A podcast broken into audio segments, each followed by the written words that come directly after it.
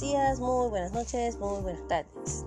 Depende la hora del día o de la noche que nos estén escuchando, aquí con su moderadora Aida Mendoza Rivera, mirando desde el faro. El tema que nos ocupa en esta mañana es Cayey, el cruce de caminos desde el siglo XVII hasta el siglo XXI. Las referencias históricas varían sobre este tema. Lo primero que encontramos es referente a López de Haro y parece indicar que Cayey debe su existencia al camino desde la capital hacia el sur de la isla. El camino real, como se le llamaba en tiempo colonial, al cual hace referencia López de Haro, fue el principal camino a través de la cordillera central, hasta que en la primera mitad del siglo XIX se comienza a planificar la construcción de una carretera que facilitara el comercio entre las costas y el interior. De acuerdo con Pedro Tomás de Córdoba, en 1830, dice lo siguiente: de muy poco tiempo a esta parte se han mejorado los caminos de la jurisdicción de Cayey, en términos que son hoy de los mejores de la isla, cuando antes estaban intransitables y peligrosos, y un viaje a la sierra de Cayey era toda una empresa. En el paso del monte San Bernardo, tan útil su obra es debido al celo del señor de la Torre, secundado por los tenientes de guerra.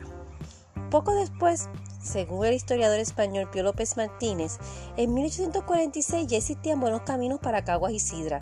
Esto se confirma en un plano del pueblo que aparece en un expediente para la construcción del cementerio.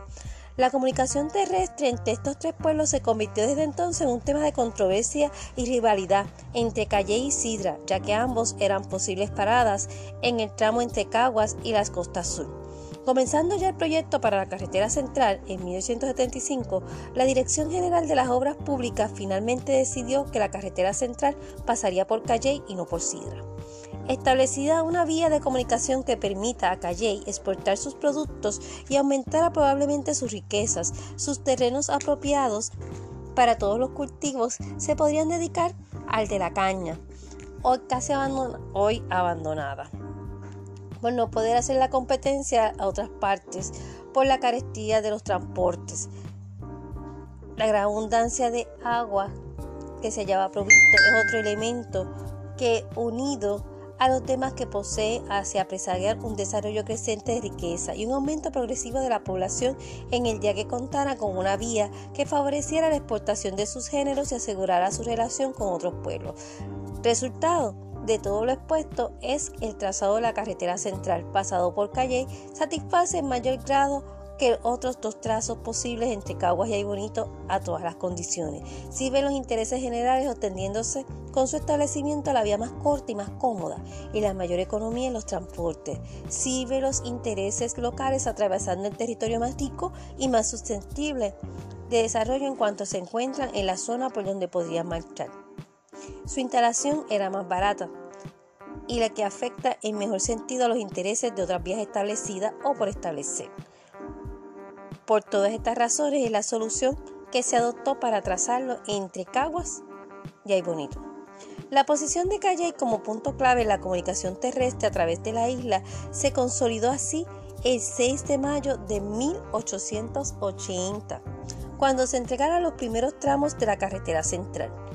En su paso por el centro urbano, la carretera central, que le conocemos nosotros como la 14, pasa frente a la entrada principal de lo que es hoy la Universidad de Puerto Rico Recinto Cayey, sobre la quebrada Santo Domingo y a lo largo de la calle José de Diego, saliendo hacia Aybonito, por frente al antiguo cementerio. El paso de la carretera por esta ruta tuvo el efecto de convertir la calle José de Diego en la vía de mayor comercio y además influye con el ordenamiento del centro urbano y la planificación de obras públicas tales como lo habíamos dicho ya, el cementerio. Por otro lado, desde tan temprano como ya en 1853, la administración municipal reconoció el gran beneficio que representaba una carretera a Guayama, que poseía el puerto más cercano.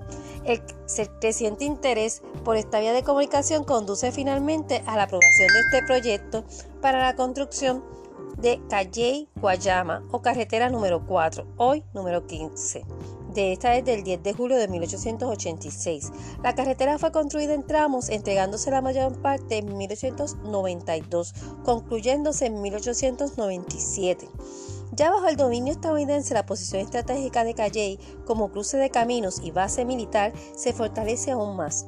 La economía de Cayey se había transformado de una agrícola de pequeña escala y frutos menores a una agroindustrial, con la caña de azúcar, el tabaco como productos principales, ambos productos destinados a mercados externos. El campamento militar Gendíbares ya ocupaba la posición de destacamiento más grande en el interior de la isla.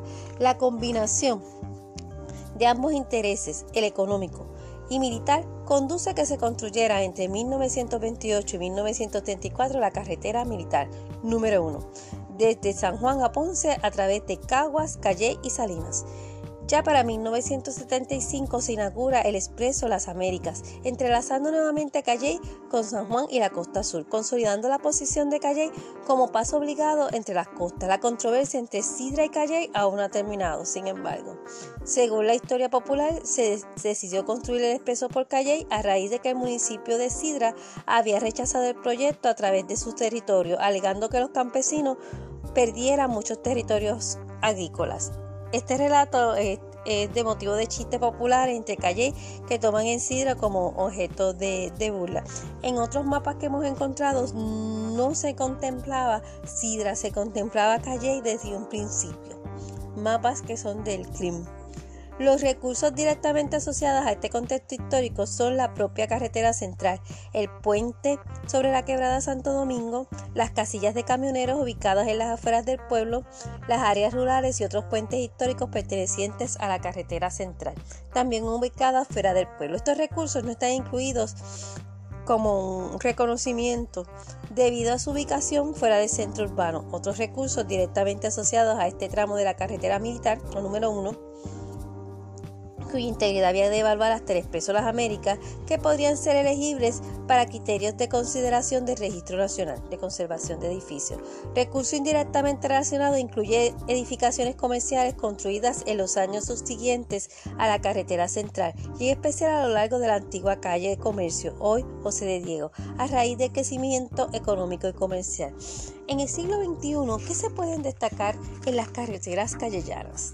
En el siglo XXI podríamos destacar el establecimiento de las rotondas como una vía para que los medios de transportación, especialmente los automóviles y los camiones, puedan transitar de manera más rápida, pero no es tan solo la rapidez, la facilidad de una rotonda, sino que ya no tenemos el semáforo.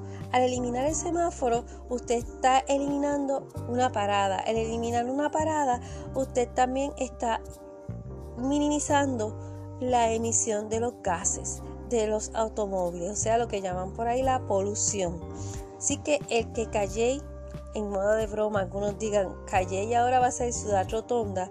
Cayey lo que está haciendo es convirtiéndose en una ciudad inteligente, como se están convirtiendo grandes ciudades europeas y en otros lugares del mundo. Pues en Puerto Rico, una ciudad que va caminando hacia ser una ciudad inteligente es Cayey, la mejor ciudad de las Américas, no por sus edificios, sino por su gente. Estos temas continuarán. Saben que estamos haciendo lista de peticiones de temas que ya estamos organizando para la próxima semana. Ya tenemos por ahí una petición que es la del tema del café. Ya se está empezando a trabajar. Así que recuerden darnos sugerencias, que con mucho gusto las trabajamos. También compartan estos episodios para que más gente pueda escucharlos y así empezamos a disfrutar, a amar y conservar nuestra historia. Mirando desde nuestro faro continuará.